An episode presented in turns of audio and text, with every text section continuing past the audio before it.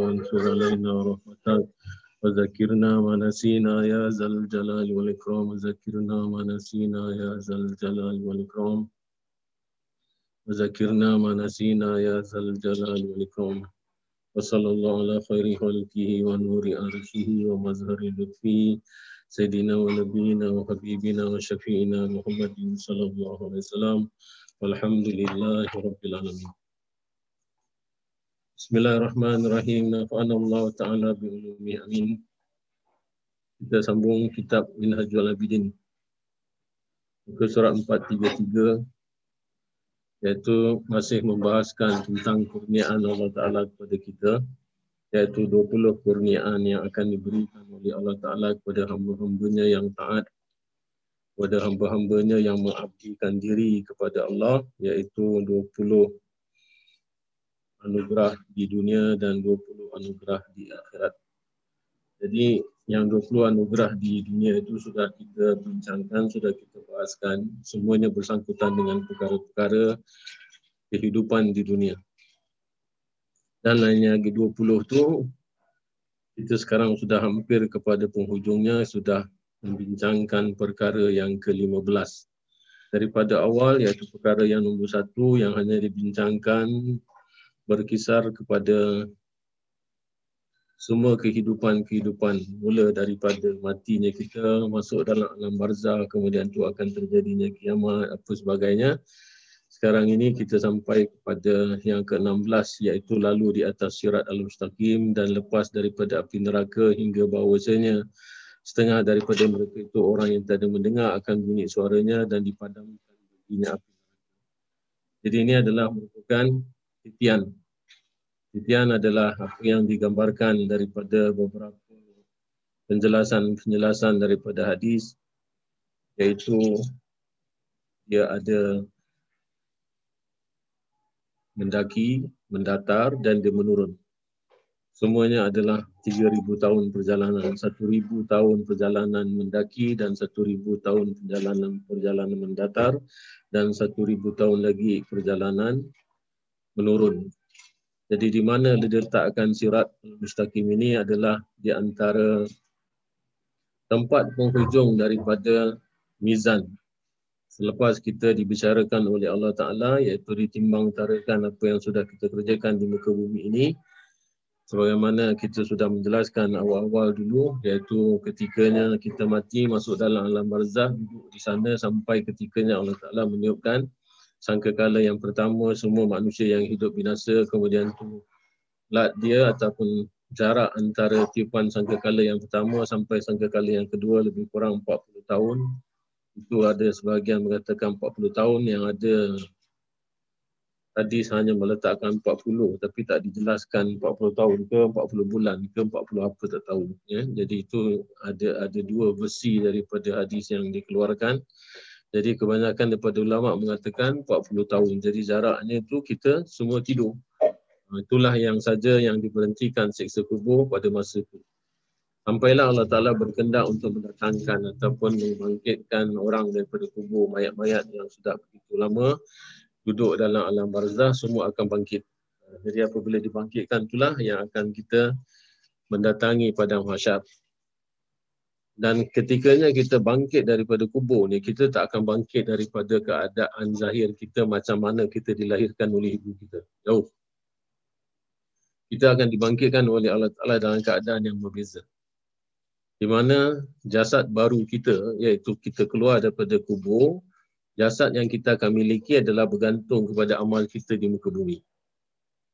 Jadi kalau amal kita baik, maka baiklah wajah kita, baiklah seluruh anggota badan kita dan kita diberikan kelebihan oleh Allah Ta'ala barangkali dengan pakaian. Kalau semua orang dibangkitkan dalam keadaan yang bertelanjang bugil, tapi kita akan diberikan oleh Allah Ta'ala pakaian untuk menutupi aurat kita. Sebagaimana di dalam hadis ada mengatakan tentang orang yang pertama yang diberikan pakaian oleh Allah ketikanya semua orang berkumpul di padang mahsyar adalah Nabi Ibrahim AS. Dan ada juga yang diberikan binatang tunggangan. Kalau yang lain semua berjalan kaki berdesak-desak, tapi dia dinaikkan kenderaan.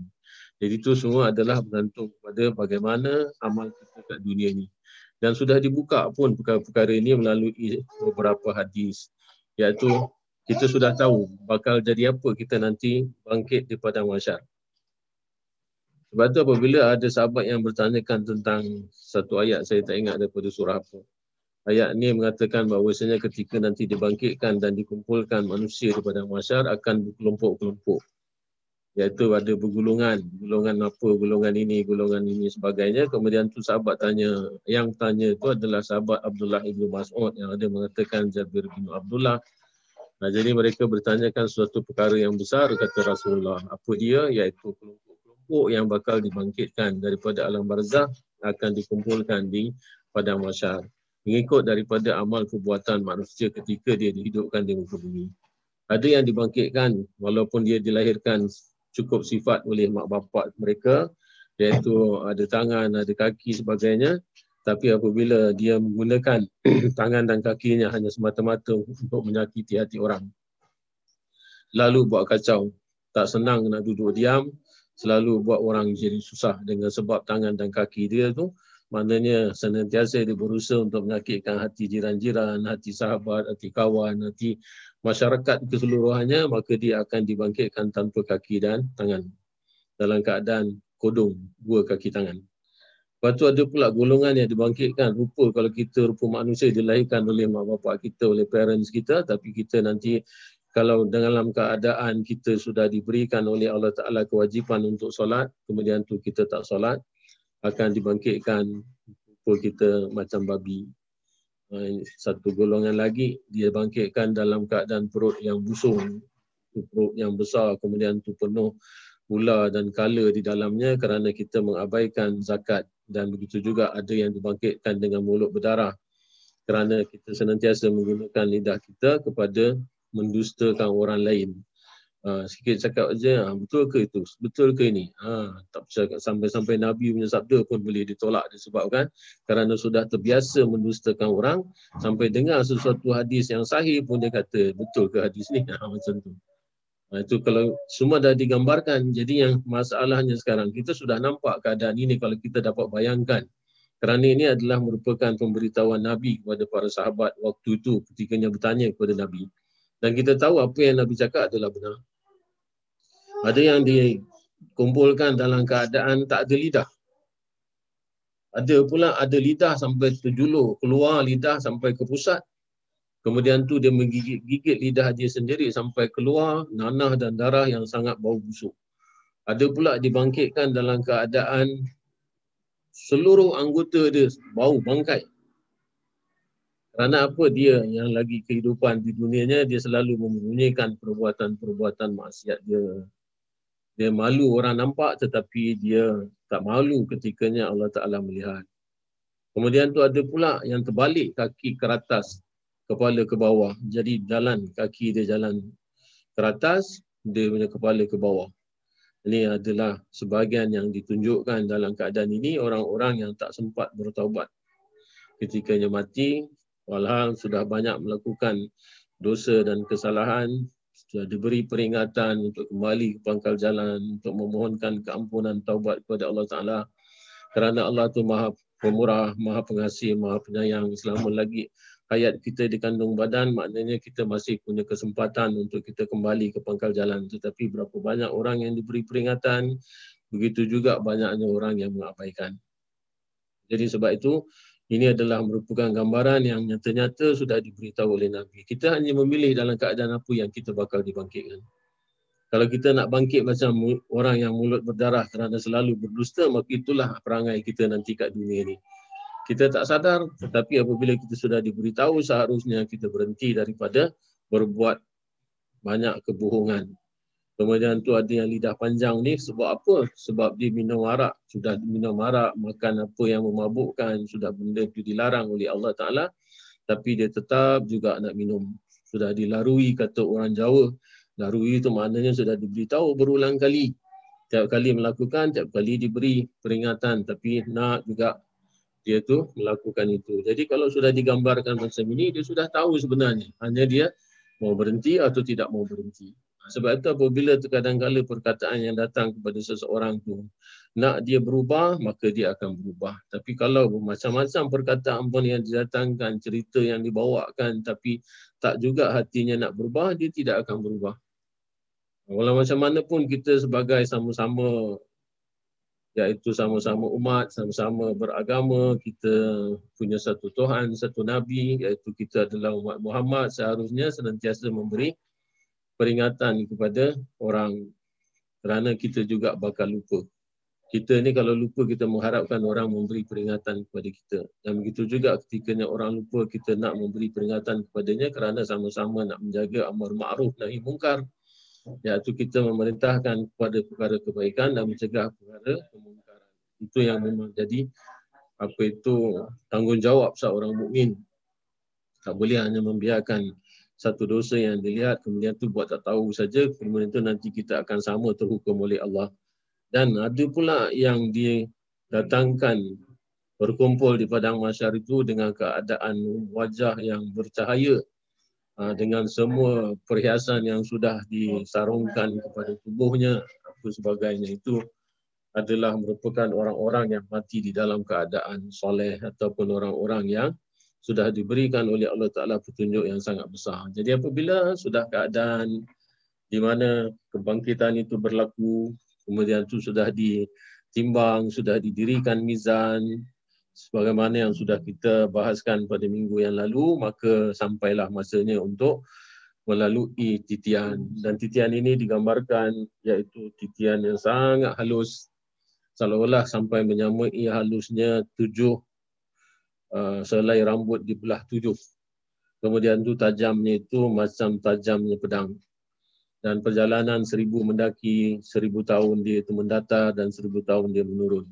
Bukan hanya situ saja, perjalanannya bukan lurus, bukan kata mudah untuk menempuh, tetapi di antara perjalanan itu daripada hujung yang satu kepada yang satu lagi, iaitu hujung di mana tempat mizan berlaku, kita menyeberang. Yang kita menyeberang ini bawahnya adalah neraka Jahanam, iaitu neraka yang apinya meluap-luap. Jadi kalau kita tak berjaya untuk menyeberangi apa yang dikatakan sebagai sirat al-mustaqim, sirat tu adalah jembatan atau jalan. Kemudian tu mustaqim adalah lurus. Jadi kalau kita kata jalan ini lurus bagaimana namanya, tidak macam mana rupanya. Kerana rupanya tu yang digambarkan dalam hadis adalah iaitu dia mendaki, dia mendatar dan dia menurun. Bagaimana pula nak dikatakan lurus? Jadi sebab itu ada yang mengatakan, ulama sufi mengatakan sirat ini, iaitu yang dikatakan sirat mustaqim ini adalah bukan zahirnya yang kita nak mengambil pelajaran daripadanya. Walaupun itu sudah ada keterangan di dalam hadis, tetapi sirat al-mustaqim ini adalah jalan yang kita tempuh waktu kita ada di dunia ini, iaitu jangan belok-belok, jangan kita menyimpang daripada jalan yang sudah ditunjukkan oleh Allah. Jadi kalau umpamanya sebagaimana yang diberitakan Kaabah itu di bawah, kemudian tu atasnya adalah merupakan Baitul Ma'mur. Baitul Ma'mur adalah Kaabahnya ataupun rumah Allah, Baitullah yang di langit, di mana tempat itu merupakan tempat tawafnya para malaikat. Sampai ada yang memberitakan, iaitu keterangan-keterangan yang sangat jelas, kalau dijatuhkan sesuatu daripada Baitul Ma'mur terus ke bawah, dia akan mendarat di atas Kaabah yang ada di muka bumi ini, iaitu yang kita sebut sekarang Baitullah. Jadi begitu lurusnya sampai tidak ada yang bakal menghalang sesuatu yang dijatuhkan daripada Baitul Ma'mur sampai kepada Baitullah di muka bumi. Itu maksud dia, iaitu jalan lurus yang kita tempuh sebagaimana dalam Al-Fatihah yang kita kata ihdinas siratal mustaqim. Tunjukkanlah kami jalan yang lurus. Apa makna jalan yang lurus dijelaskan juga dalam Al-Fatihah itu, ihdinas siratal mustaqim siratal ladzina an'amta alaihim, iaitu jalan di mana orang-orang yang pernah engkau berikan nikmat, an'amta alaihim, iaitu kamu telah memberikan nikmat kepada mereka. Siapa dia? Para syuhada, para anbiya, para solihin, apa sebagainya. Dan orang-orang ini yang sepatutnya menjadi contoh kita. Jadi itulah ibarat ataupun iktibar daripada siratal mustaqim. Sebelum kita menjalani ataupun sebelum kita meniti sirat itu, sebenarnya adalah merupakan perjalanan hidup kita di muka bumi ini. Bagaimana kita lurus di muka bumi, begitu juga kita akan lurus ketika nanti kita menyeberang titian Siratul Mustaqim. Bukan hanya setakat itu saja, iaitu mendaki, kemudian itu dia mendatar dan dia menurun. Tapi di dalam perjalanan yang mendaki, di dalam perjalanan yang mendatar dan juga di dalam perjalanan yang menurun, ada 6 perhentian. Di mana tiap-tiap perhentian ini ada alat pengait. Dan di dalam alat pengait ini ada duri yang sangat tajam. Nah, jadi kalau kita tidak berhati-hati, kita akan dikait dan akhirnya kita akan jatuh ke dalam jurang api neraka. Nah, yang ini kan ibarat daripada kita punya kehidupan dunia. Kalau kita tak berhati-hati menghadapi kehidupan, kita pilih dengan orang-orang yang campur gaulnya tidak benar. Orang-orang ini yang mempengaruhi kita sampai kita daripada keturunan orang yang baik-baik, keturunan orang yang ibadah, tapi kita kerana bercampur dengan keadaan orang-orang semacam ini, syaitan pun selalu mengiyakan apa yang kita buat, yang akhirnya kita terjebak. Tak orang tak kita, terkadang-kala kita memang lalai. Kita berdosa dan kita pun tahu itu adalah merupakan satu kesilapan daripada manusia biasa yang lemah macam kita. Tetapi apabila kita sudah disadarkan, kita kembali kepada pengampunan Allah. Mudah-mudahan Allah Ta'ala memberikan pengampunan kepada kita, kerana yang namanya manusia tetap lalai. Jadi sebab itu kita mengambil iktibar. Jangan sampai kita terkait yang akan membawa kita kerosakan, yang akhirnya nanti kita dibangkitkan dalam keadaan di mana dosa-dosa itu telah seolah-olah membayangkan, menggambarkan jasad kita tergambar dengan sebab dosa yang telah kita kerjakan. Jadi ini 6 perhentian ini bukan begitu sangat mudah untuk kita lepas, seolah-olah macam immigration checkpoint. Yang pertama, perhentian yang pertama, kita akan ditanya tentang syahadah kita. Apa yang kita buat dengan syahadah kita? Kalau ditanya apa yang kita sudah buat dengan syahadah kita, kalaupun kita kata saya memang sudah daripada awalnya, iaitu saya lahir daripada keluarga orang-orang yang beriman, iaitu keluarga Islam ataupun keluarga Muslim, tetapi nanti akan dipertanyakan setelah kamu mengucap kalimah syahadah, apa yang kamu pegang daripada kalimah tersebut. Kalau kamu percayakan dengan Allah, kenapa ada perkara-perkara yang kamu lakukan bertentangan dengan apa yang Allah Ta'ala perintahkan? Kalau kamu kata ini adalah merupakan pesuruh yang sangat kamu percaya dan kamu sudah naik saksi bahawasanya dia adalah pesuruh Allah, tetapi kenapa pula ada yang percakapan dia yang kamu buang, yang kamu tak nak ikut, walau dia sudah banyak menasihati apa yang sudah digambarkan daripada keadaan alam barzah, masuk nanti kepada alam akhirat ketikanya berkumpul di padang mahsyar, semua sudah diberitakan. Macam mana kenikmatan syurga sudah dibuka juga, macam mana orang-orang yang durhaka masuk dalam neraka, macam mana siksaannya begitu sangat busuk dan apa bau segala-galanya, semua sudah dijelaskan. Tetapi kenapa masih lagi tak percaya apa yang didatangkan oleh laki-laki yang telah Allah Ta'ala jadikan kekasihnya? Kita nak jawab apa? Sebab tu the moment kita kata asyhadu alla ilaha illallah wa asyhadu anna muhammadar rasulullah, kita tak tahu apa yang kita ucapkan, kerana waktu itu barangkali kita muda, kita baru dilahirkan, ataupun kita masa zaman kanak-kanak mula nak belajar sembahyang, kita itulah ucapan itu yang ada, yang kita baca dalam tahiyat kita.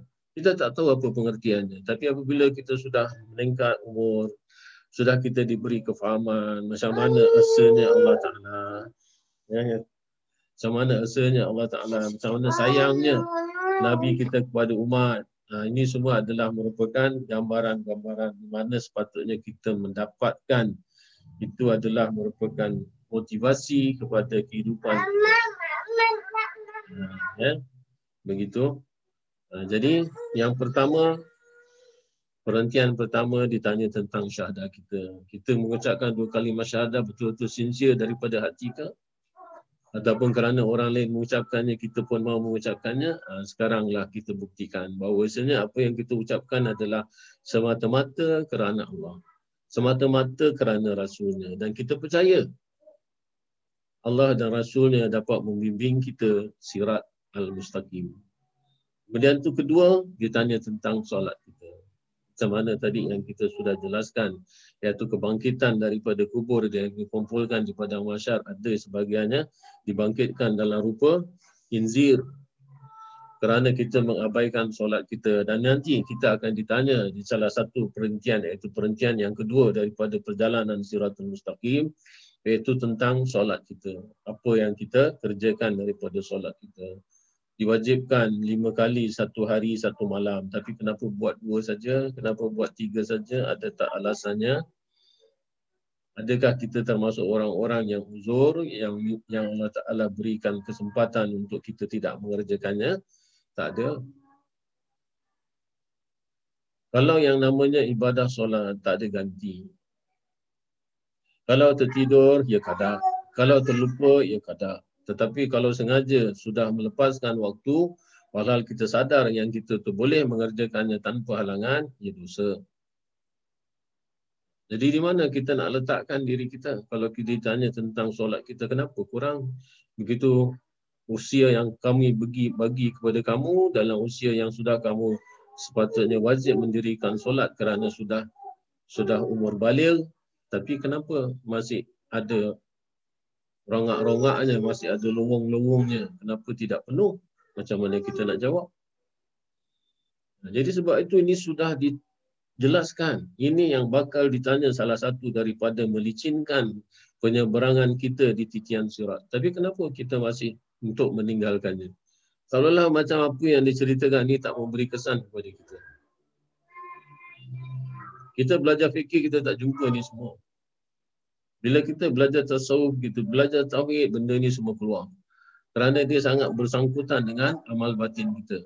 Kita sembahyang, tapi hati kita ke mana?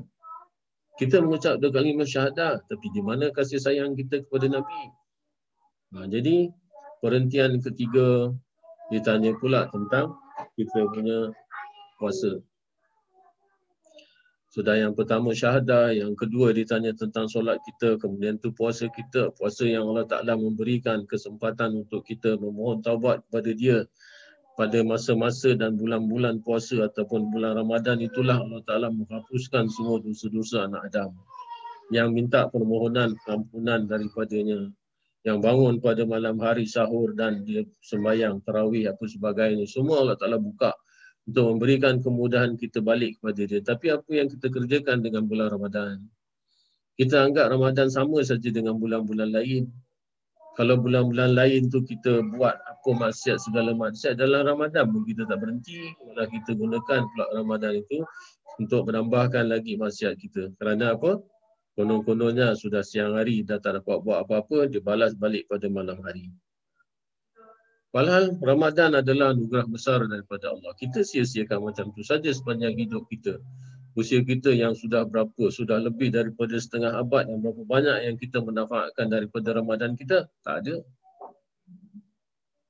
Kemudian tu perhentian seterusnya, iaitu perhentian yang keempat, iaitu perhentian ini akan ditanya kita tentang kita punya zakat, kita punya sedekah, kita punya pengumpulan harta di muka bumi ini, apa yang kita kerjakan, di mana kita bawa. Semua harta-harta yang Allah Ta'ala berikan anugerah kepada kita, adakah kita gunakan sebagai untuk memberi pertolongan kepada orang lain?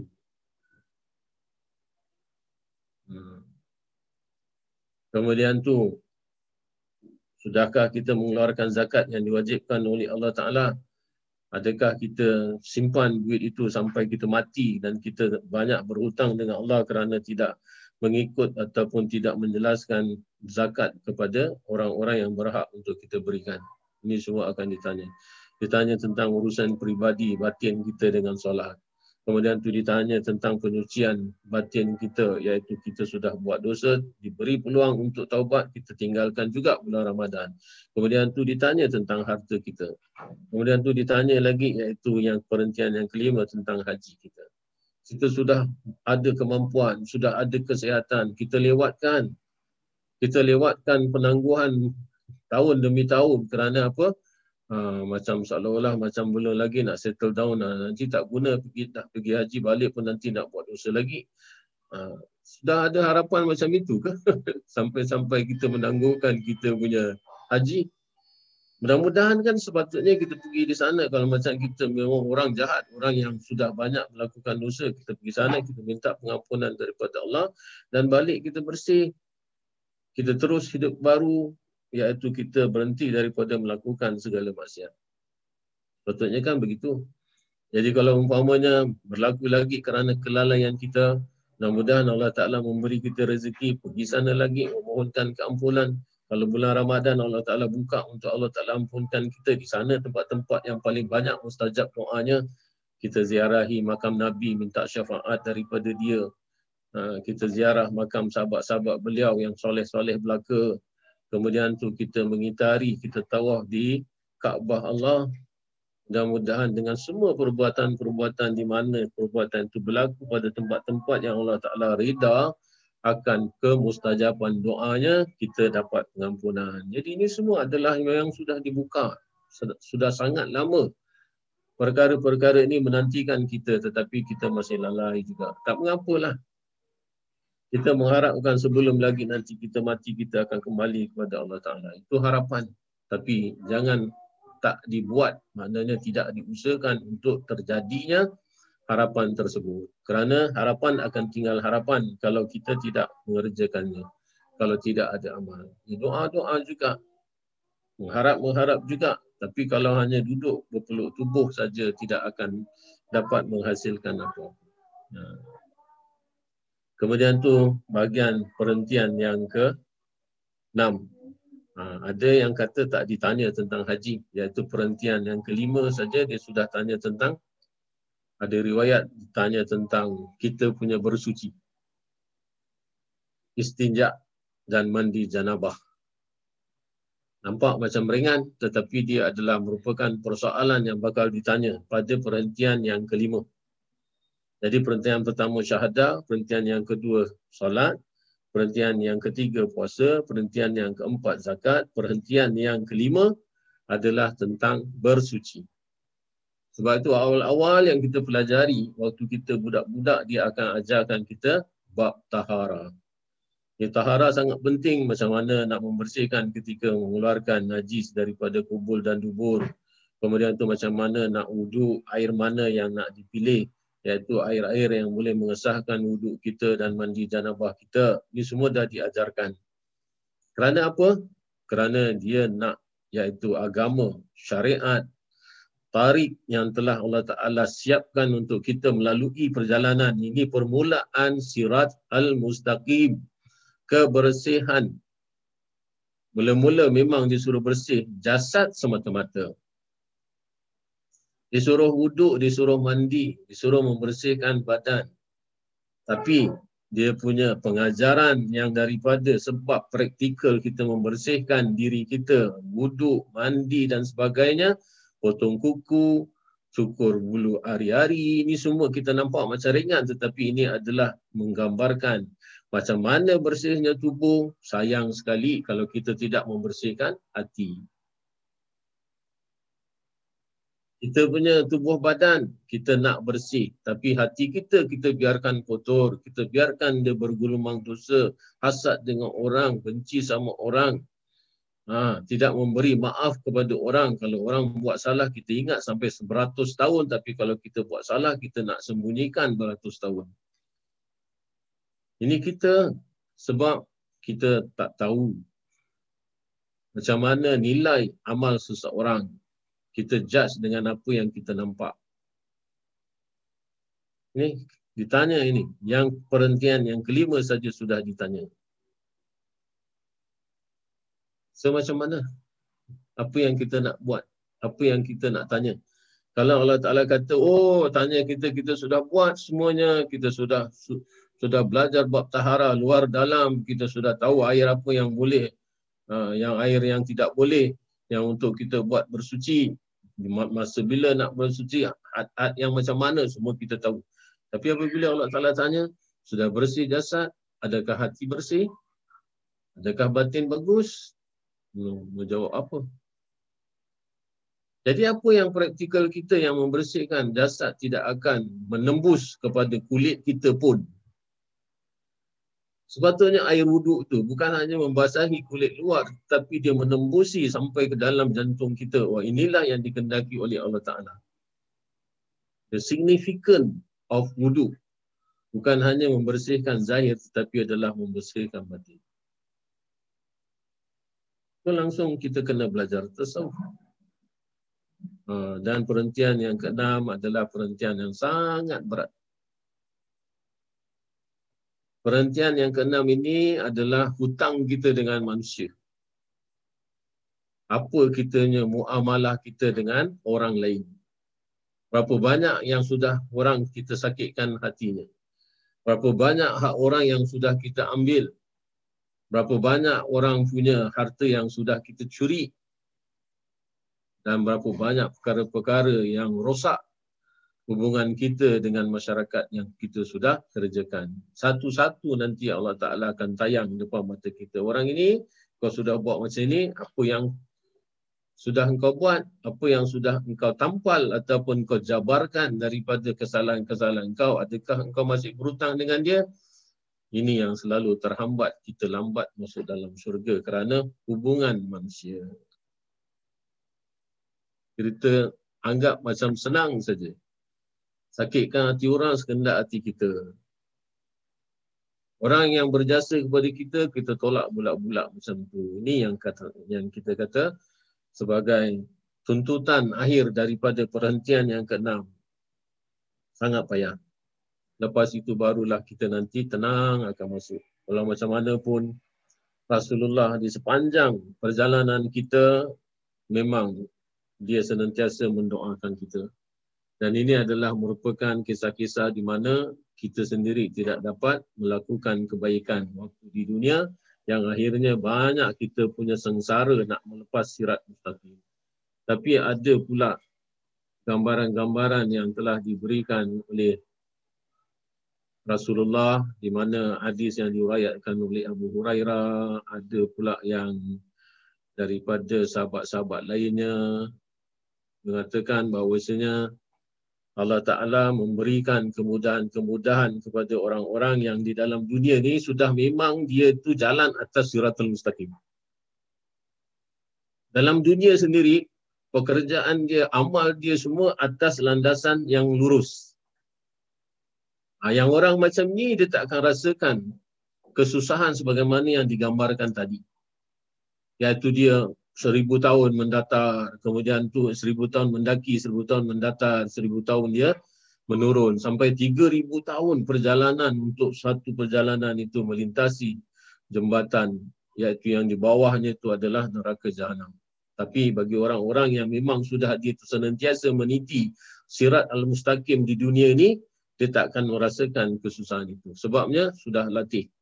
Berapa tahun Allah Ta'ala bagi dia hidup? 63 tahun. 63 tahun atas landasan sirat al-mustaqim dalam dunia ni.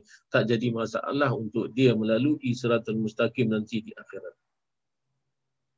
Sebab itu Rasulullah selalu menggambarkan.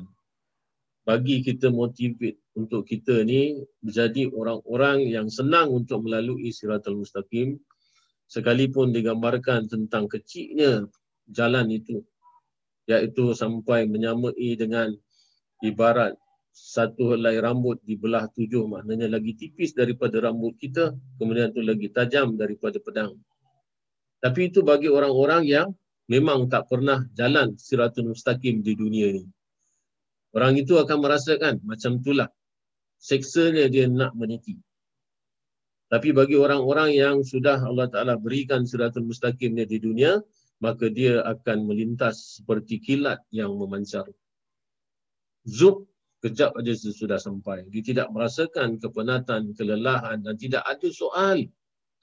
Tidak ada perhentian lagi untuk dia ditanyakan tentang apa ibadah dia, tentang syahadah dia, tentang solat, tentang puasa, tentang apa sebagainya. Tak ada lagi. Dan orang-orang ini lalu macam kilat. Kemudian tu golongan yang kedua ada yang dikatakan dia lalu seperti macam tiupan angin yang kencang.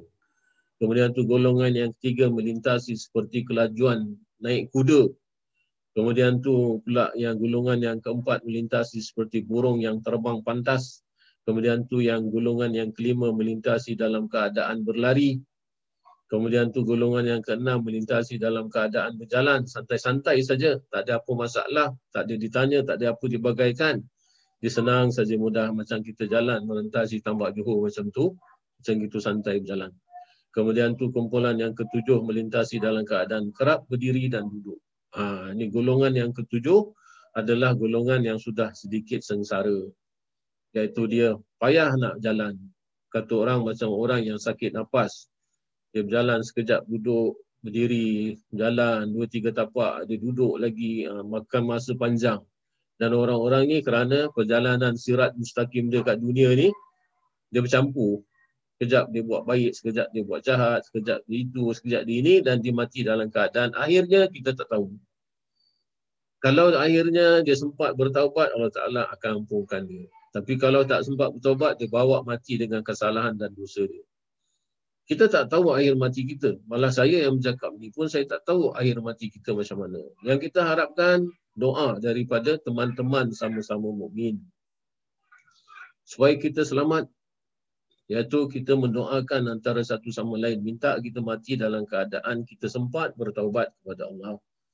Jangan kita tak sempat nak taubat. Memang semua manusia salah. Manusia buat dosa banyak. Tapi tak boleh dosa hanya dosa ditinggalkan macam itu saja. Dosa macam itu datang nanti syaitan. Syaitan akan cakap, apalah engkau. Putus asa dengan sebab dosa. Dah alang-alang kau buat dosa, sudahlah buat jahat sekali. Ini syaitan punya cakap. Kerana syaitan tak akan memberi pengharapan.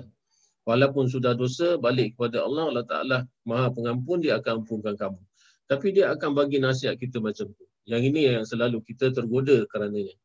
Tapi kalau kita jumpa dengan orang-orang yang baik, orang-orang yang soleh, dia akan kata dosa hanya dikatakan sebagai untuk kita mengenang perbuatan kita yang sudah salah. Tapi kita ubah daripada titik itulah kita akan mendaki kepada tempat yang diredai oleh Allah. Itu daripada orang-orang yang soleh. Jadi kita seharusnya jangan putus asa. Sebab itu apabila kita putus asa dengan sebab kita sudah berbuat dosa, nanti akan dibantu oleh syaitan untuk terus kita putus asa. Jadi golongan yang ketujuh ni sudah agak payah sikit. Kemudian tu golongan yang ke-8 menarik muka-muka mereka dengan rantai. Seolah-olah macam tak sabar untuk menghabiskan perjalanannya itu. Dia sudah terkait dengan tadi yang sudah kita kata pengait yang di dalamnya ada duri-duri. Dalam hadis tu dia kata duri-duri ini sepertinya pokok Sa'dan. Pokok Sa'dan tu hanya ada di Timur Tengah. Kita pun tak tahu pokok tu bentuk macam mana dan durinya tu macam mana.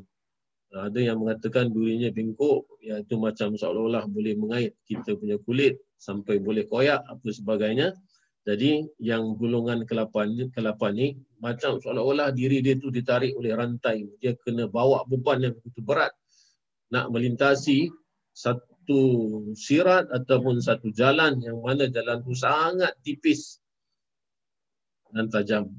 Kemudian tu golongan yang 9 dan yang ke-10. Mereka ketinggalan di atas titian sirat dan tidak dibenarkan untuk menyeberang. Maknanya dah tak ada harapan lagi. Ini bukan kata orang-orang kafir. Orang kafir dah tentu tak lalu sebab orang kafir akan terus dimasukkan ke dalam neraka sebab mereka tidak beriman. Ini menghisap orang yang beriman. Jadi ada sebagainya, sebab itu ada orang yang keadaan dirinya apabila dihisap tu dia ada, dia punya kesalahan tu 50-50. 50 kesalahan, 50 kebaikan. Nak masuk neraka pun tak layak, nak masuk syurga pun tak layak. Yang di sini yang kita akan kata syafaat datang. Syafaat ini yang kita nantikan sebab kita tak tahu. Kita punya hisap di sana, hisap kita okey ke tidak. Kita dapat A1 semua subjek, kita tak tahu. Sebab tu ke-17, iaitu syafaat dia di dalam padang mahsyar pada hari kiamat umpama daripada syafaat anbiya dan rasul. Jadi di sini yang kita katakan sebagai Rasulullah yang mempunyai, yang memiliki, Allah Ta'ala sudah anugerahkan kepada junjungan kita, iaitu syafaat yang dikatakan syafaat uzma. Sebab uzma ni Nabi pertama kali minta kepada Allah Ta'ala untuk disegerakan hisab. Itu syafaat yang tak ada satu Nabi pun boleh bagi. Hanya Nabi Muhammad saja boleh. Dan Allah Ta'ala reda dengan sujudnya. Iaitu bersimpuhnya Rasulullah di hadapan Allah. Minta dipercepatkan. Maka Allah Ta'ala cepatkan. Satu daripada syafaat. Kemudian tu berlalu timbangan. Dan kita sebahagian daripada umat Muhammad ada yang dalam keadaan 50-50. Nak ke sana, nak ke syurga tak patut, nak ke neraka pun terhalang dengan sebab ada kebaikan yang kita kerjakan. Jadi di sini Rasulullah datang lagi. Ini yang ada sebahagian kisah mengatakan dalam timbangan itu saja Rasulullah sudah buka sarbanda memberikan berat kepada kebaikan orang.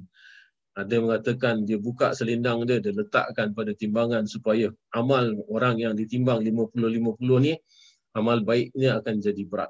Ini semua adalah merupakan sayangnya Rasulullah kepada kita. Dia kalau boleh tak mahu satu umat dia pun masuk neraka. Ini harapan di mana dia sendiri apabila dia mengatakan kepada Allah Ta'ala, minta Allah Ta'ala jangan buka aib.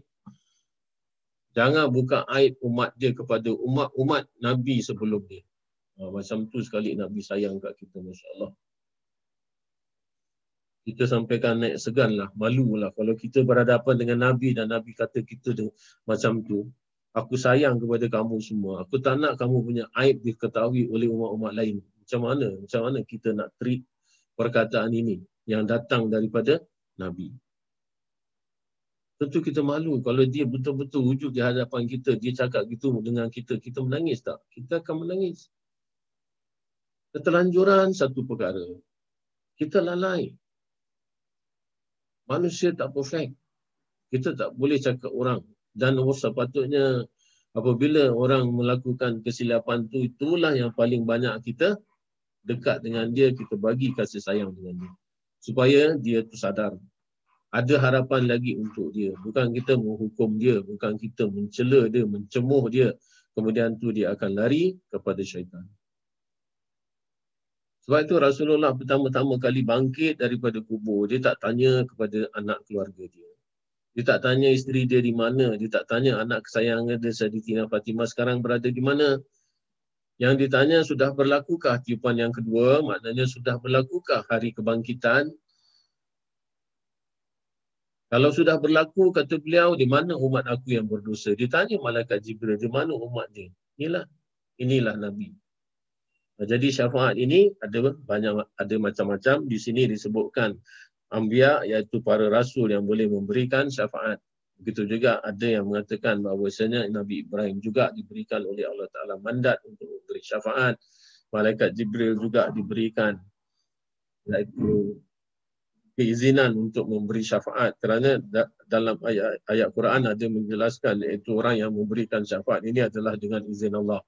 Iaitu berlakunya di mana orang yang nak diberi syafaat itu Allah Ta'ala reda. Dan orang yang memberi syafaat itu pun Allah Ta'ala reda. Dan perkara yang iaitu memberikan syafaat itu juga adalah Allah Ta'ala rida.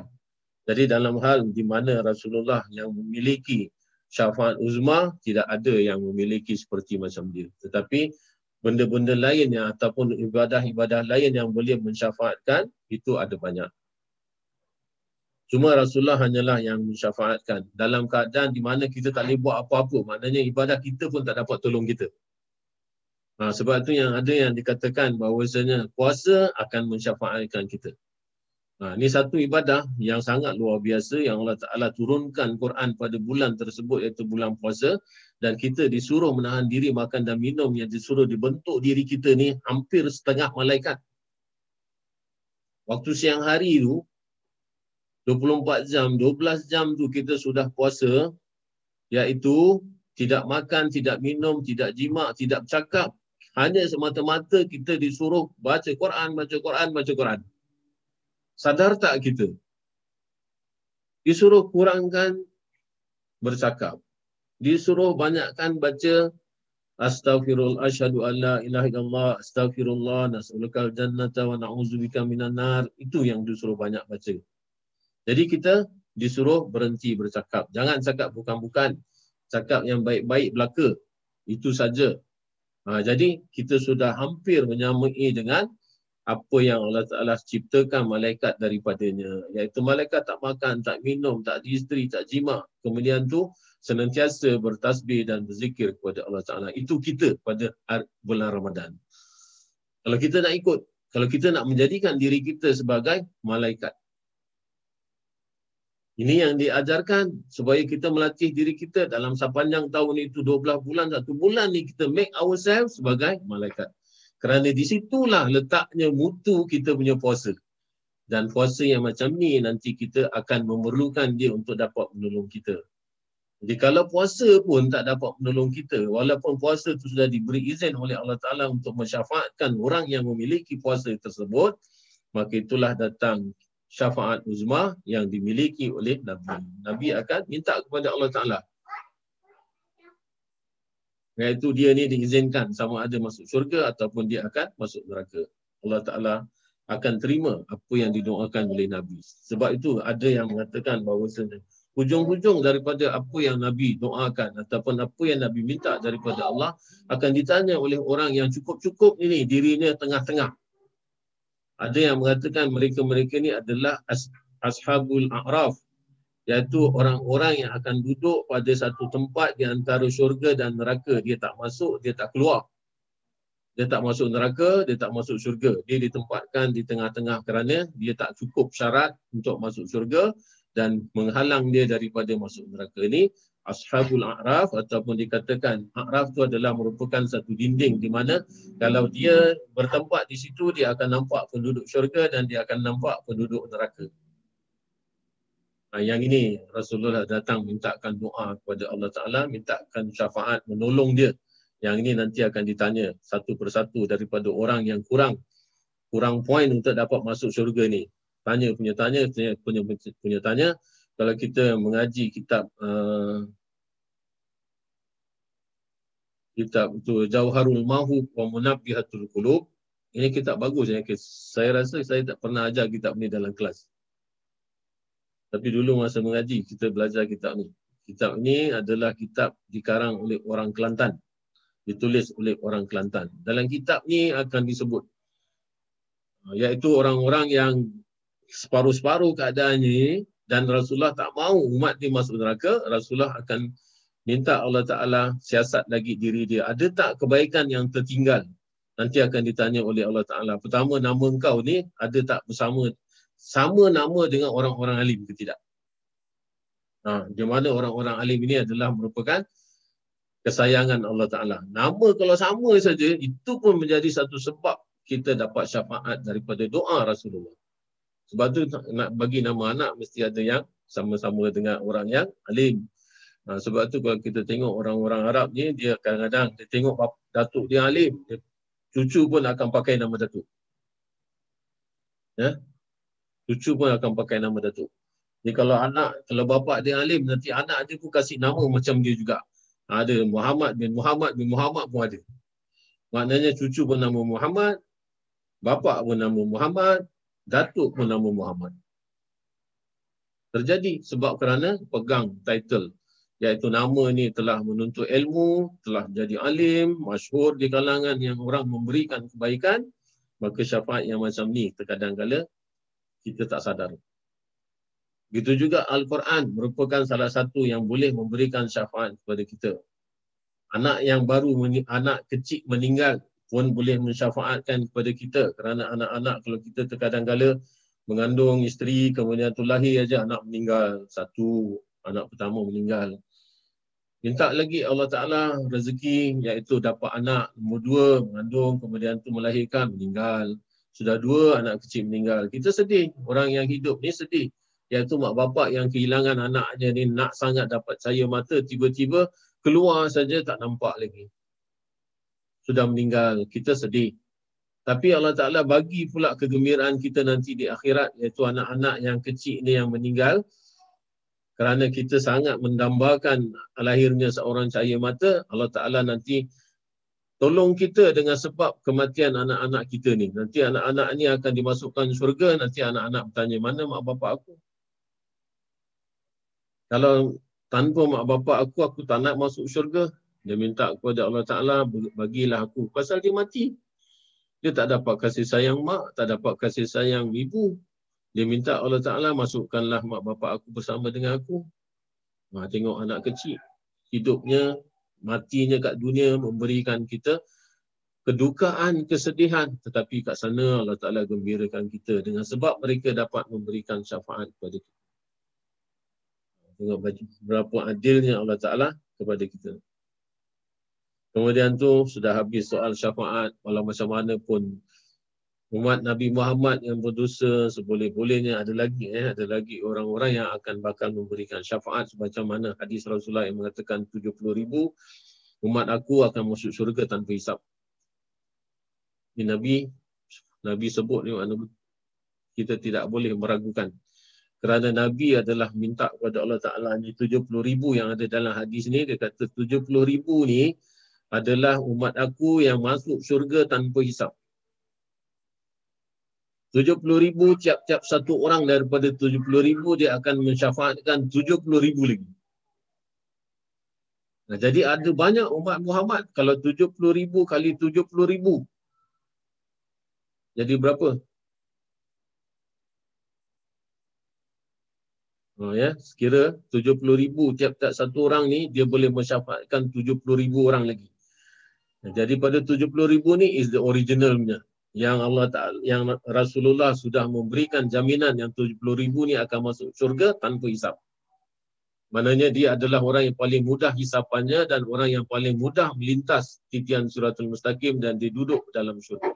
Dan orang ini saja dapat memberikan 70,000 tiap satu orang 70,000. Jadi apa 149 juta? Lebih kurang agaknya lah. Saya bukan tahu sangat matematik ni. Jadi ini macam mana jaminan syafaat di padang mahsyar, iaitu syafaat ketika manusia di dalam keadaan kata orang terombang-ambing, yang mana satu bakal nanti kita tempati, iaitu neraka ataupun syurga. Kemudian tu yang ke-18. Kerajaan selama-lamanya di dalam syurga. Dan apabila kita sudah masuk syurga, kita akan kekal di dalamnya. Kita sudah tidak ada kematian lagi. Kerana apabila semua orang sudah masuk di dalam neraka, yang sebahagiannya sudah masuk di dalam syurga sebagaimana ganjaran ketikanya dia di atas siratul mustaqim dalam dunia, kemudian tu Allah Ta'ala akan datangkan kematian itu sendiri dibentukkan macam seekor kambing. Kemudian tu Allah Ta'ala memerintahkan malaikatnya untuk menyembelih kematian. Jadi kematian juga adalah merupakan makhluk Allah Ta'ala yang akan mati. Yang ini dalam hadis disebutkan. Kita tak dapat gambarkan macam mana kematian ini dibentukkan.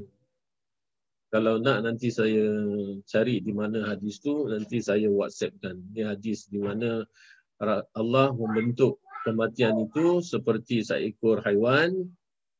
Kemudian tu dia disembelih. Jadi apabila disembelih, kemudian tu dia announcekan. Dia kata sudah tidak ada lagi kematian. Semua tidak akan merasa kematian. Di mana orang yang di dalam syurga akan menerima segala-galanya nikmat dalam syurga sampai bila-bila. Setentunya pemberitaan ini sangat menggembirakan yang ada di dalam syurga. Tetapi sudah tentu tidak akan dapat menggembirakan yang ada di dalam neraka. Kerana yang ada di dalam neraka, kalau kata kematian sudah tidak ada dan dia kekal di dalam neraka, maksudnya akan selama-lamanya di dalam seksa tersebut. Tapi berbeza yang ada di dalam syurga. Sebab itu ni sudah ditunjukkan, sudah diberitahu apa yang kita nak pilih. Kalau daripada dunia ni sekarang pun, kalau ini sudah kita tahu, nak ke kita akan kekal dalam neraka setelah nanti kematian dibunuh atau kematian disembelih? Ini kita sudah tahu. Waktu sekarang ini kita sudah dalam kesadaran, kita belum mati lagi, kita sudah tahu. Tapi kenapa? Kenapa kita nak pilih sesuatu jalan yang bukan siratul mustaqim, jalan atas dunia ni, yang akan mengakhirkan kita dalam satu penyimpangan yang nanti kita akan jumpa neraka? Kenapa? Sebab itu kita disuruh berfikir. Allah Ta'ala sudah banyak bagi peluang kepada kita. Nabi sudah banyak bagi tahu kepada kita. Apa benda-benda gaib ini dia sudah bagi tahu kepada kita sangat banyak. Ini bukan satu rahsia yang kita ni seolah-olah macam kalau kita terjebak dengan suatu akhirnya yang kita akan berakhir di neraka, kita tak boleh nak cakap, oh saya tidak tahu.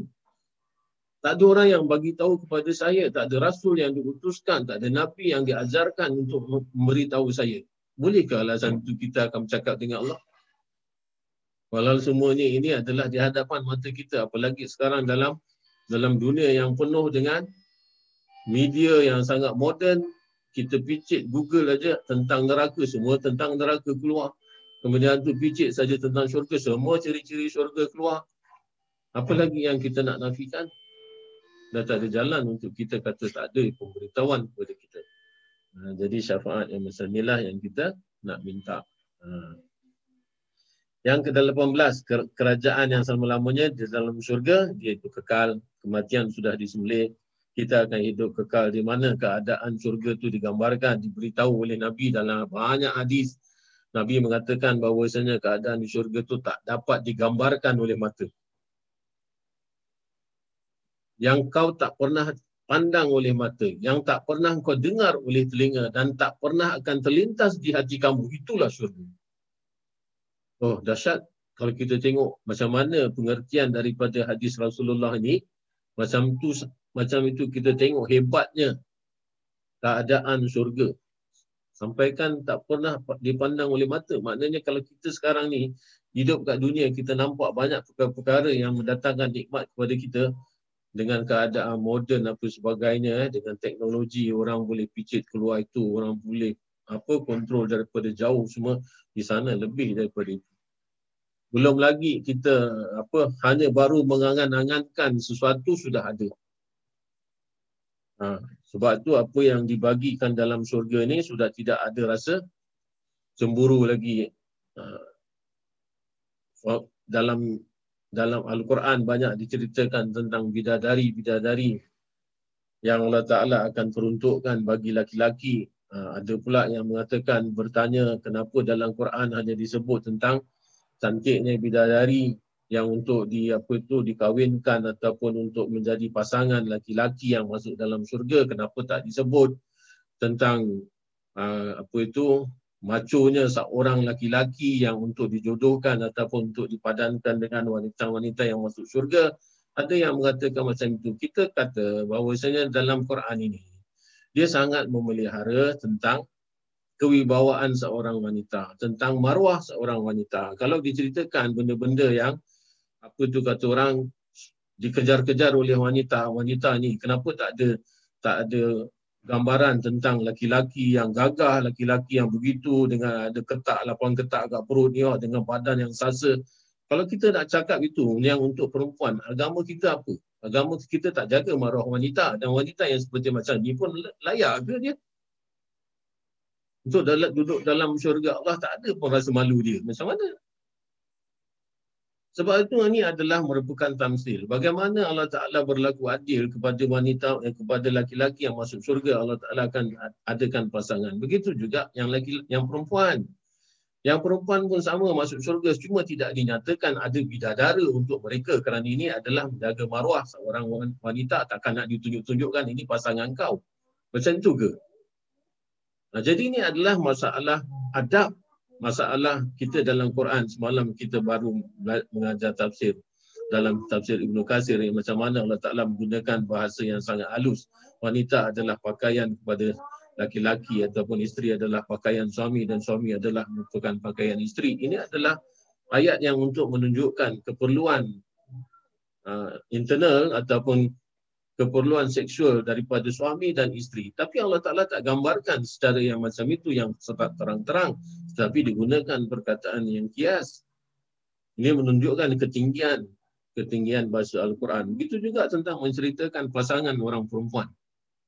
Allah Ta'ala tak menceritakan secara zahir. Tapi Allah Ta'ala menceritakan pasangan laki-laki sudah tentu kerana adilnya Allah Ta'ala juga akan memberikan pasangan kepada wanita.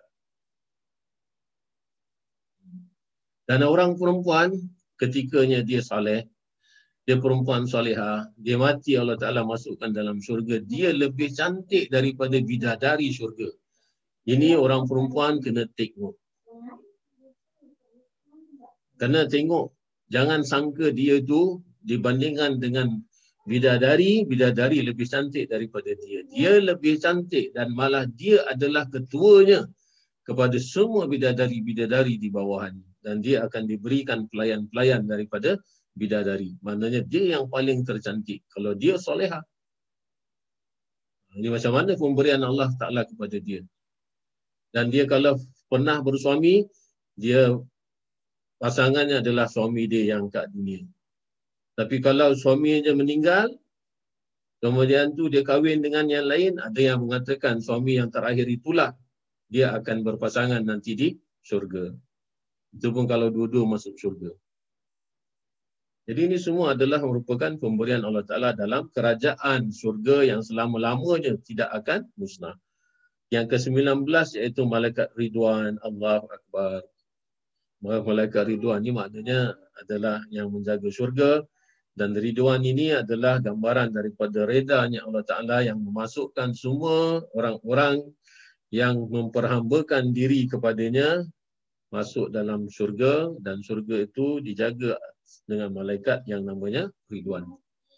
Jadi Ridwan ini maknanya adalah rida. Jadi sebab apa?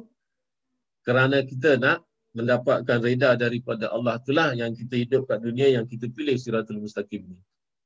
Jadi nama malaikat Ridwan dalam syurga itu adalah merupakan nama ataupun ikon yang sepatutnya kita cari jalan mana yang kita boleh jumpa ni Ridwan.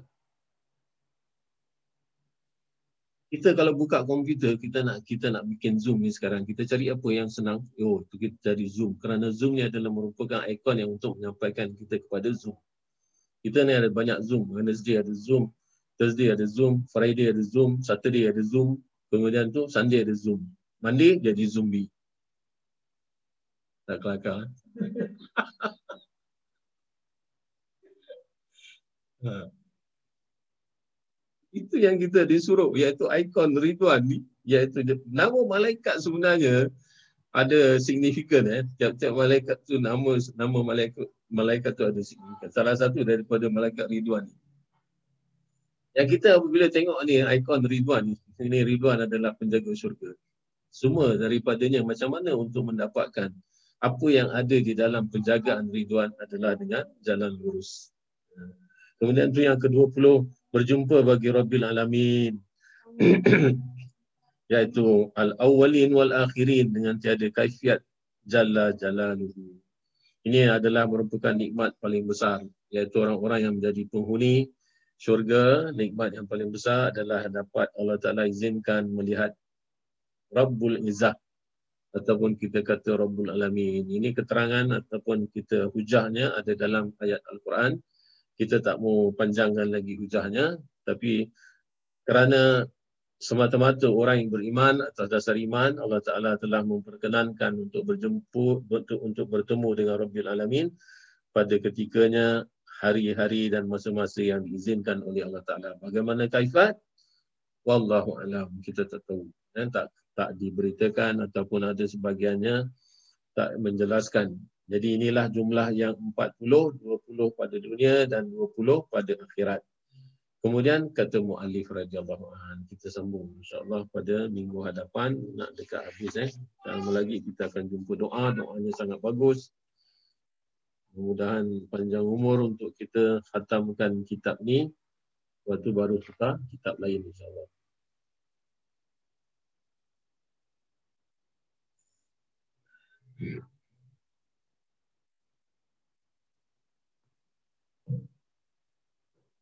Sambungan kitab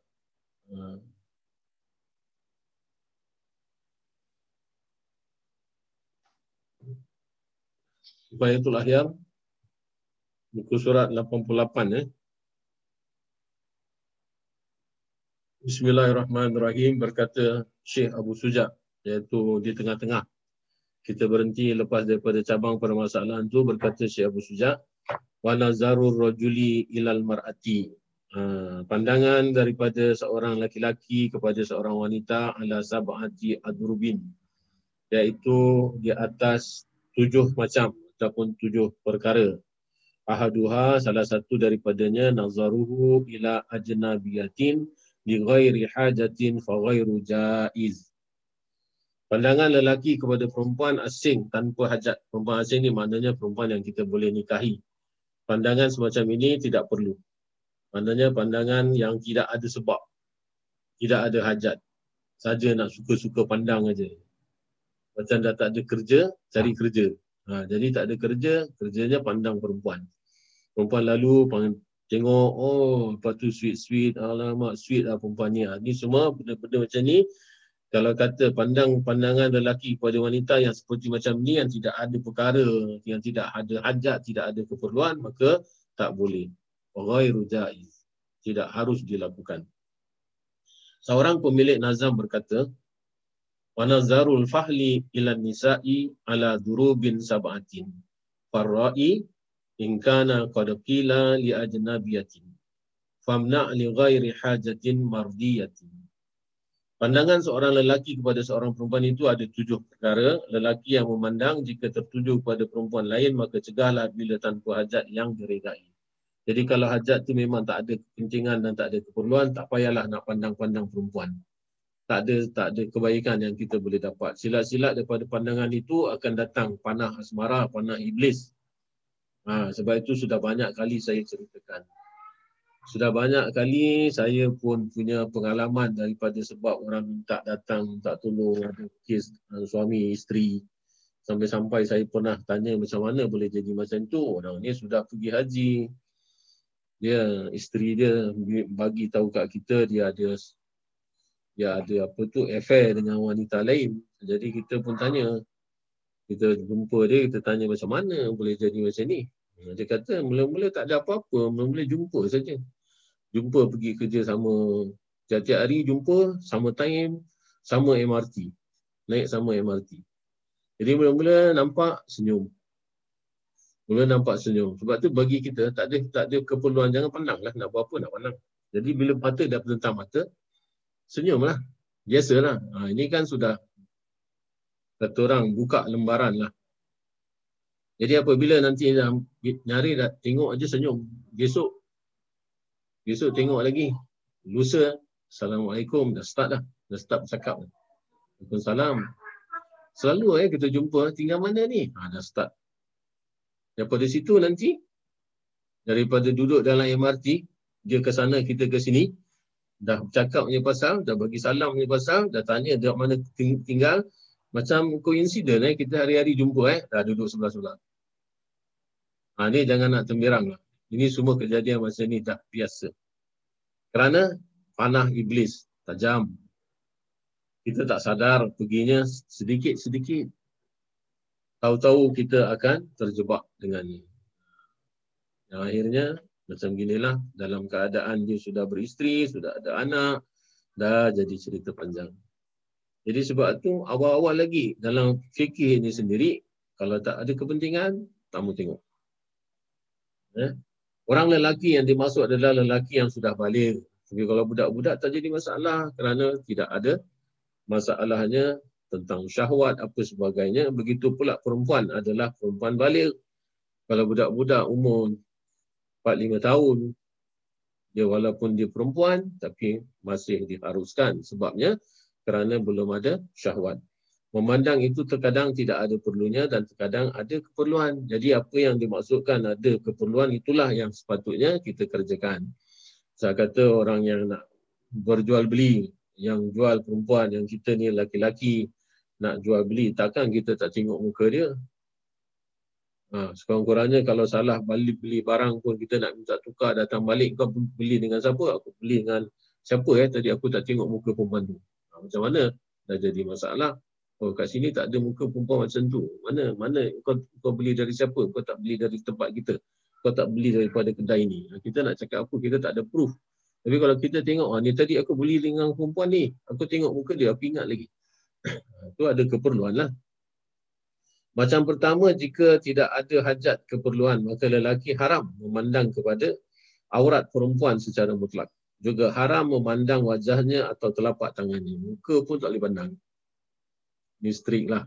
Tapi kalau terpandang kerana kita dalam masalah, kita bermasyarakat majmuk, kita masuk dalam MRT, kadang-kadang takkan nak tutup mata, takkan nak pakai topeng, terpaksa buka mata, kalau tidak nanti jalan pun jatuh. Jadi kita terpaksa, benda-benda macam ni akan terdedah depan mata kita. Tapi walau macam mana pun, kita jangan melekatkan pandangan itu dalam pandangan mata kita.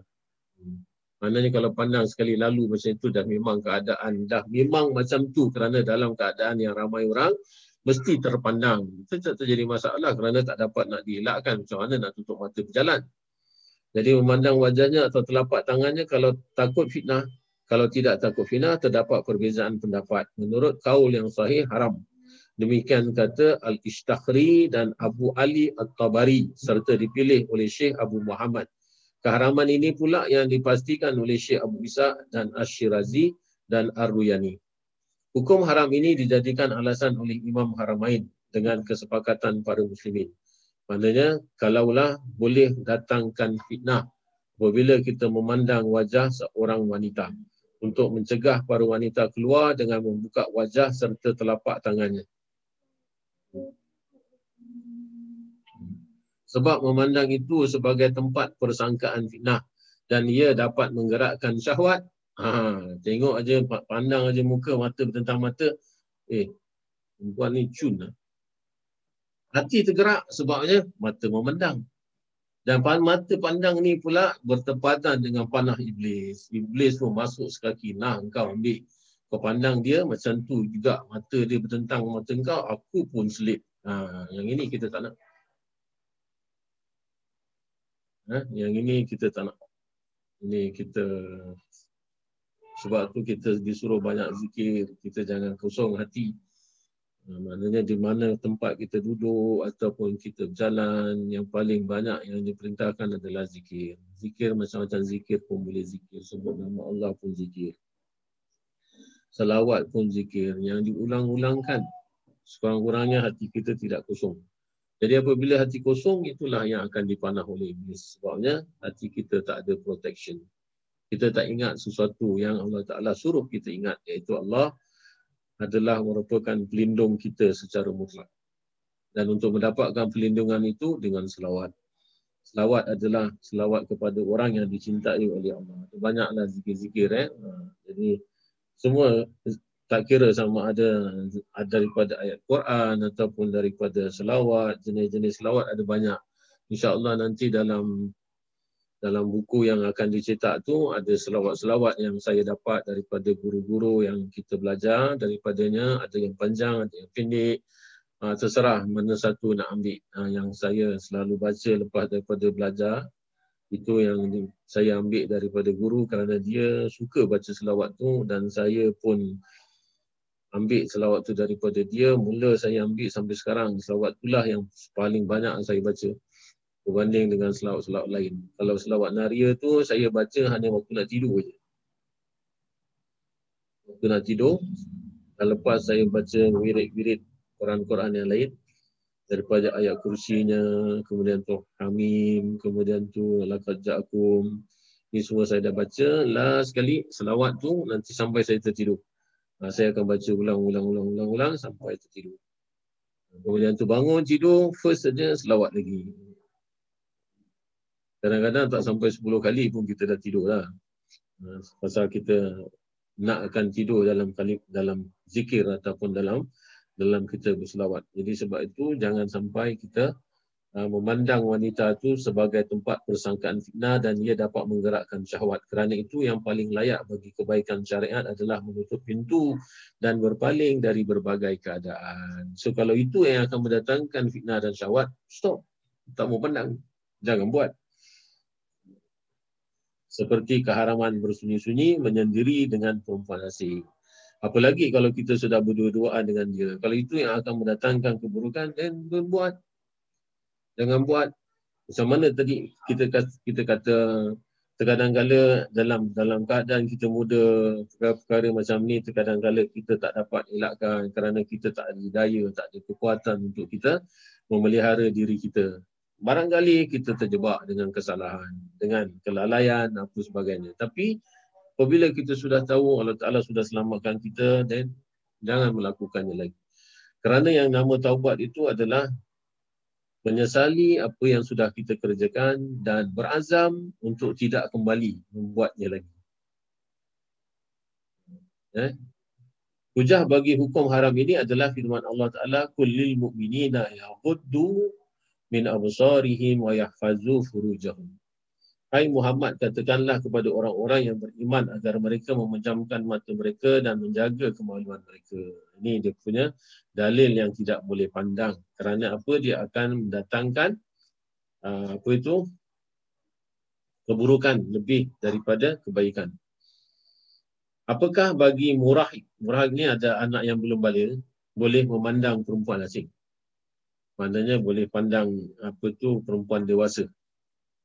Tapi dia anak-anak yang budak-budak yang belum baligh. Ini tentang masalah budak-budak baligh ni, kalau dulu dengan sekarang tak sama. Kalau dulu barangkali rata-rata anak lelaki baligh umur 15 tahun. Itu barangkali secondary 3 ataupun kadang-kadang lambat secondary 4. Tapi sekarang anak-anak lelaki sudah cepat balighnya. Sebab itu walaupun dalam kitab tu ada ulama-ulama punya pandangan anak perempuan dia baligh ketikanya datang haid itu ketika usianya lebih kurang 9 tahun. Tapi sekarang ini kedapatan bawah 9 tahun pun sudah datang haid. Dan anak-anak lelaki sebelum 15 tahun pun sudah baligh. Sudah keluar mimpi keluar mani.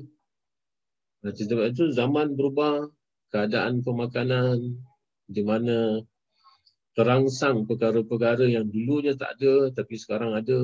Sekarang budak-budak pun sudah pandai main telefon, sudah Google, sudah melongsor ni internet yang tak baik. Yang ni banyak merangsang kepada keadaan hormon dia yang dia cepat akan baligh. Sebab tu ada benda ciptaan manusia ni, dia ada baik, ada buruk ni. Kadang-kadang kalau kita pilih baik, kita akan dapat kebaikannya. Tapi kalau kita pilih keburukan, kita dapat buruk lah. Kerana dia ada baik, ada buruk. Dia berguna, bukan kata tak berguna, telefon, internet, komputer. Dia berguna, tapi nak kena kontrol lah. Apalagi kalau anak-anak budak-budak. Dan kedapatan banyak dalam sekolah agama sendiri, dalam sekolah madrasah pun, kedapatan anak-anak murid tu melongsor benda-benda tak baik macam ni daripada internet dia. Ini banyak kes. Jadi sebab tu usia baligh ni dia tak tentu. Apalagi zaman sekarang ni. Barangkali lebih awal lagi sudah baligh. Jadi ada dua pandangan, iaitu hukum murahik, iaitu anak-anak yang belum baligh memandang perempuan dewasa. Ada dua wajah yang usah, pandangan murahik itu sama saja dengan pandangan lelaki dewasa. Yang ini lebih kita pilih. Kerana yang nama lelaki tetap nama lelaki. Sama ada dia belum baligh ke, dia sudah baligh dan dia punya potensi kuat apabila terkadang-kadang dia memandang orang dewasa, waktu tu syahwat dia datang dan dia pun baligh ketika tu. Kemungkinan besar dia boleh berlaku. Kerana dengan pandangan itu murahik dapat melihat aurat perempuan. Jadi menurut erti ini murahik sama dengan lelaki dewasa. Perempuan baligh wajib menutupi dirinya dari murahik sebagaimana ia berkewajipan menutupi dirinya dari orang gila. Orang gila kalau kita tengok tak siuman tetapi dia ada syahwat. Siapa ada tengok cerita The Maid? Made Singapore production punya, bukan made yang cerita Thailand punya. Itu kalau kita tengok, itu merupakan contoh di mana dia bayar made tu, dia suruh jaga anak dia yang terencat akal, anak dia yang Down syndrome. Tak tahu apa-apa, tak tahu fikir, cakap pun tak betul. Tapi dia ada syahwat yang akhirnya anak ni, apa dia buat, anak ni pun tak tahu. Dia sampaikan dia tu mendatangi made ni. Kemudian tu maid ni nak lapor polis, dia takut, dia bunuh maid ni. Pergi tengok cerita maid tu. Dalam Netflix kalau tak silap saya lah. Ini sama kes dia. Iaitu orang gila pun, wanita yang dewasa tidak boleh tunjuk aurat. Kita tak boleh kata dia gila pun. Dia tak tahu apa yang dia tengok. Dia tetap ada syahwat. Kerana benda macam ni daripada mata turun ke hati. Iaitu daripada mata akan datang syahwat tu, kemudian tu akan merangsang semua hormon-hormon lain. Ini terjadi. Tak boleh kita ambil ringan. Jadi sebab itu kita tak boleh nak kata orang mengabaikan perkara yang seperti macam itu. Wali murahik juga wajib mencegah murahik dari memandang perempuan asing. Dan kalau ada keluarga daripada anak yang murahik tadi, dia pun seharusnya mendidik anak dia tu walaupun anak tu belum baligh. Tapi dia sudah akan mencapai usia baligh, dia pun kena hati-hati dalam campur gaul dengan orang-orang dewasa tanpa batas. Sebagaimana ia wajib mencegah murahik dari berzina dan semua perkara yang haram. Sebab itu dalam agama anak-anak yang sudah belum baligh tapi sudah 9-10 tahun sudah diasingkan, iaitu adik-beradik perempuan satu bilik, adik-beradik lelaki-lelaki satu bilik, dia sudah diasingkan tidurnya daripada mak bapaknya. Jadi ini untuk melatih anak-anak tadi itu melihat yang baik-baik, jangan sampai dia terjebak kepada benda-benda yang tak baik. Adapun orang yang dikebiri ataupun dikatakan tawashi, iaitu orang-orang yang dikasih, kasih tu maknanya maaf cakap, wazakar tu akan dibedah dan dikeluarkan daripada sebab keluarnya buah zakar tu, dia tidak akan ada kemampuan untuk menjalankan hubungan jenis. Kebanyakan ulama' mengatakan boleh lelaki yang dikebiri itu memandang kepada perempuan asing kerana dia sudah tidak ada syahwat lagi. Sama dengan lelaki memandang kepada mahramnya. Kepada lelaki yang dikebiri ini ditanggungkan firman Allah kerana ada dalil daripada ayat Al-Quran. Awitabi'ina ghairi ulil irbah minar rijal, atau para pelayan lelaki-lelaki yang tidak mempunyai keinginan terhadap wanita kerana dia sudah dikebiri. Dan satu ketika dulu pernah di dalam Mekah ataupun di Madinah, orang-orang yang devoted diri dia tu kerana dia berjanji, umpamanya macam nazar lah, untuk memperhambakan diri jadi servant ataupun jadi pelayan dua masjid iaitu Masjidil Haram dan Masjidil Nabi. Mereka ni kebanyakannya laki-laki yang datang daripada Afrika sudah dikebiri. Jadi dia punya itu memang betul-betul dia tu sudah buang dunia dia semata-mata kerana berkhidmat kepada dua masjid ni. Dan sampai sekarang masih ada.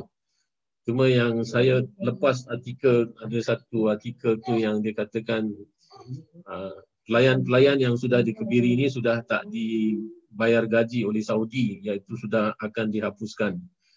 Jadi kalau dihapuskan maknanya dia akan macam masalahnya cuci toilet perempuan ni semua kan. Orang lelaki-lelaki banyak terlibat dengan kerja-kerja pembersihan dan dia terkadang-kadang bersihkan toilet-toilet yang daripada perempuan masuk ni semua. Ini kalau tak dikebiri orang-orang yang tidak kata orang betul-betul sungguh-sungguh memperhambakan diri dia kepada dua masjid ni, akan jadi macam-macam.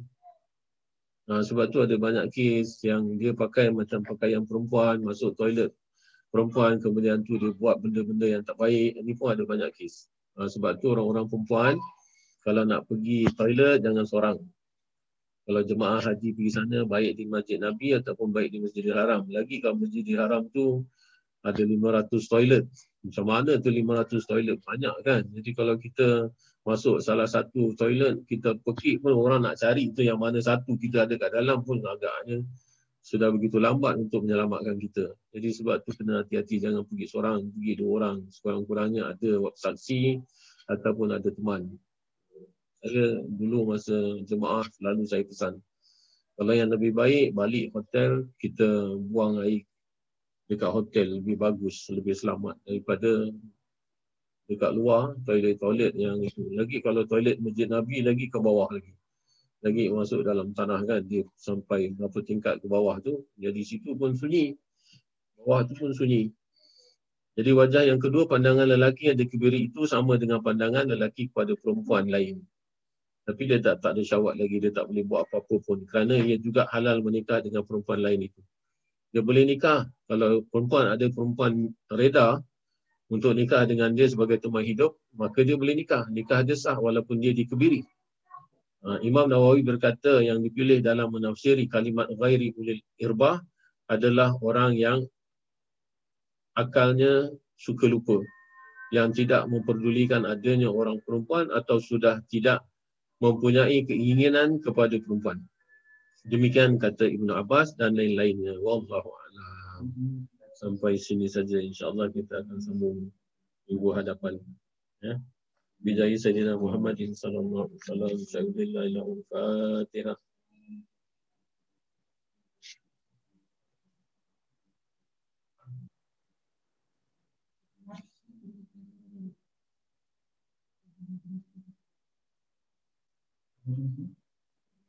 اللهم صل على سيدنا محمد صلاة تنجينا بها من الأهوال والأوقات وتنجينا بها من الحاجات وتطهرنا بها من جميع سيئات وترفعنا بها إنك على الدرجات وتبلغنا بها أقصى غاياتنا من خير في الحياة وبعد الممات وعلى آله وصحبه وسلم تسليما كثيرا برحمتك يا أرحم الراحمين سبحان ربك رب العزة عما يصفون وسلام على المرسلين والحمد لله رب العالمين.